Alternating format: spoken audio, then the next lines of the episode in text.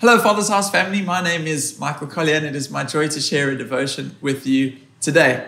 This morning's devotion is coming from Hebrews chapter 9 and verse 13 and 14.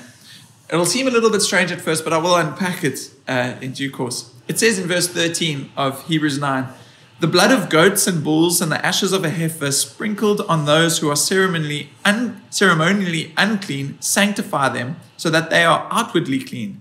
How much more then? Will the blood of Christ, who through the eternal Spirit offered himself unblemished to God, cleanse our consciences from acts that lead to death, so that we may serve the living God. Have we ever felt like there was an obstacle course or a bunch of uh, things we needed to do in order to access God's presence or in order to uh, receive the love of the Father or the touch of the Spirit of God or the touch of Jesus? Or in order to serve God in some way or to be used by God.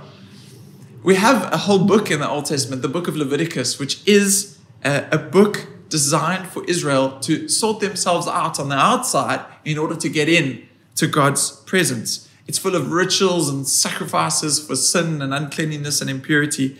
And uh, it's all designed to get an unholy and sinful people into the presence of a pure and holy God.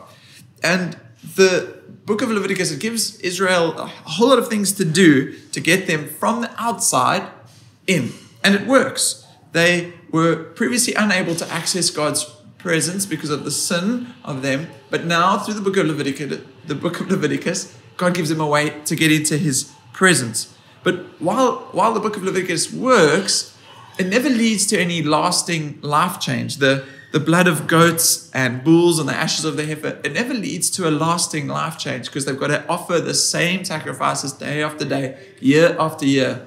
And yet, the injustice in their land continued. The, God eventually grew tired of this, but when we meet Jesus, we see a change in this strategy, a change in the way that Israel had to go from the outside, do a bunch of things to get in. Instead, Jesus came, the fullness of the holiness of God, the exact representation of God. And instead of staying away from that which was ceremonially unclean or sinful in order for them to do something to get to Him, He approached them, touched them, and healed them. He brought restoration to them. He brought purification to them. He brought healing to them. Jesus flipped the script Instead of us having to do a bunch of things and jump over an obstacle course to get into the presence of God, the presence of God came to us and touched us and healed us and made us whole. Instead of us having to go do a bunch of things from the outside to get in, Jesus touches us, transforms us from the inside, and works that out. It's outside in to inside out. This is an important distinction to make because if we're stuck where the Israelites were, we'll constantly be wondering whether we've done enough, whether we've unintentionally sinned, or whether there's something more we need to do in order to access God's presence. We'll be crippled by worry and guilt, wondering whether God can actually use me or have I done enough. Instead, we know that through Jesus' sacrifice for us, we are made holy in God's eyes, made right with God.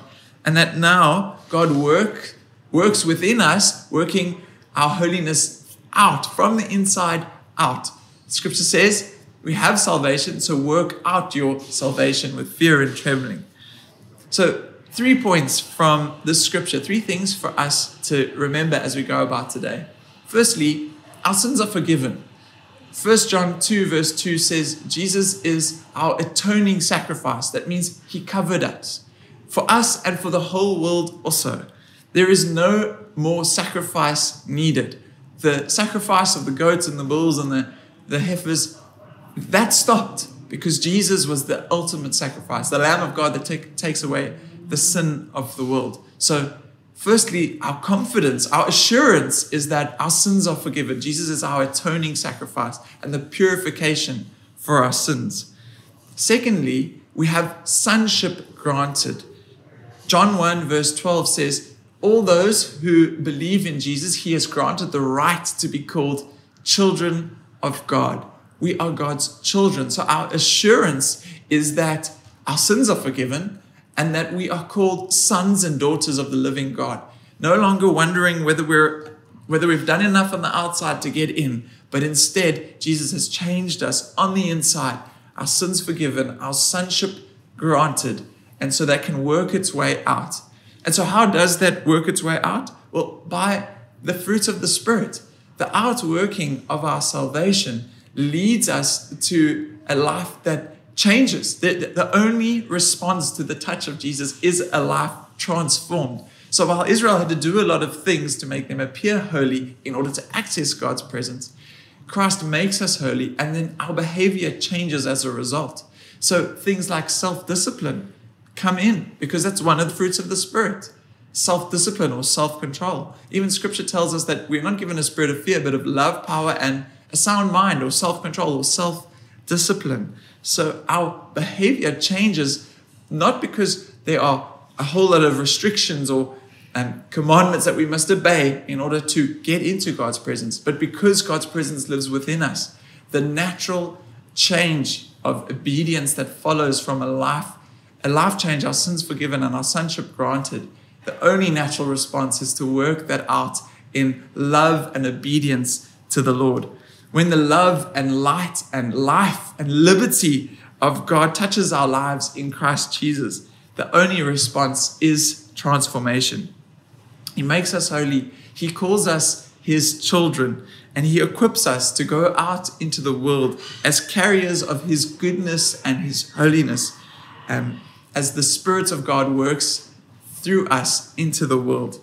We ought not to disqualify ourselves or others by putting an obstacle course in front of ourselves or in front of others because the blood of Jesus washes away our sins, makes calls us his children and gives us his spirit to equip us to live our lives in worship and obedience to him. So may we go out into the world transformed by the love of God, knowing that he is working out his plan of salvation in and through us by Jesus Christ.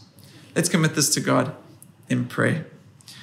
So, Father, we thank you that we no longer have to climb through an obstacle course to get into your presence. We're no longer on the outside needing to do a bunch of things in order to get into your presence. Instead, you have come to make your dwelling place within us by your Spirit. You have transformed us from the inside out. Thank you, Jesus, for your sacrifice that takes away the sin of the world. Thank you that you call us your sons and daughters, children of the living God.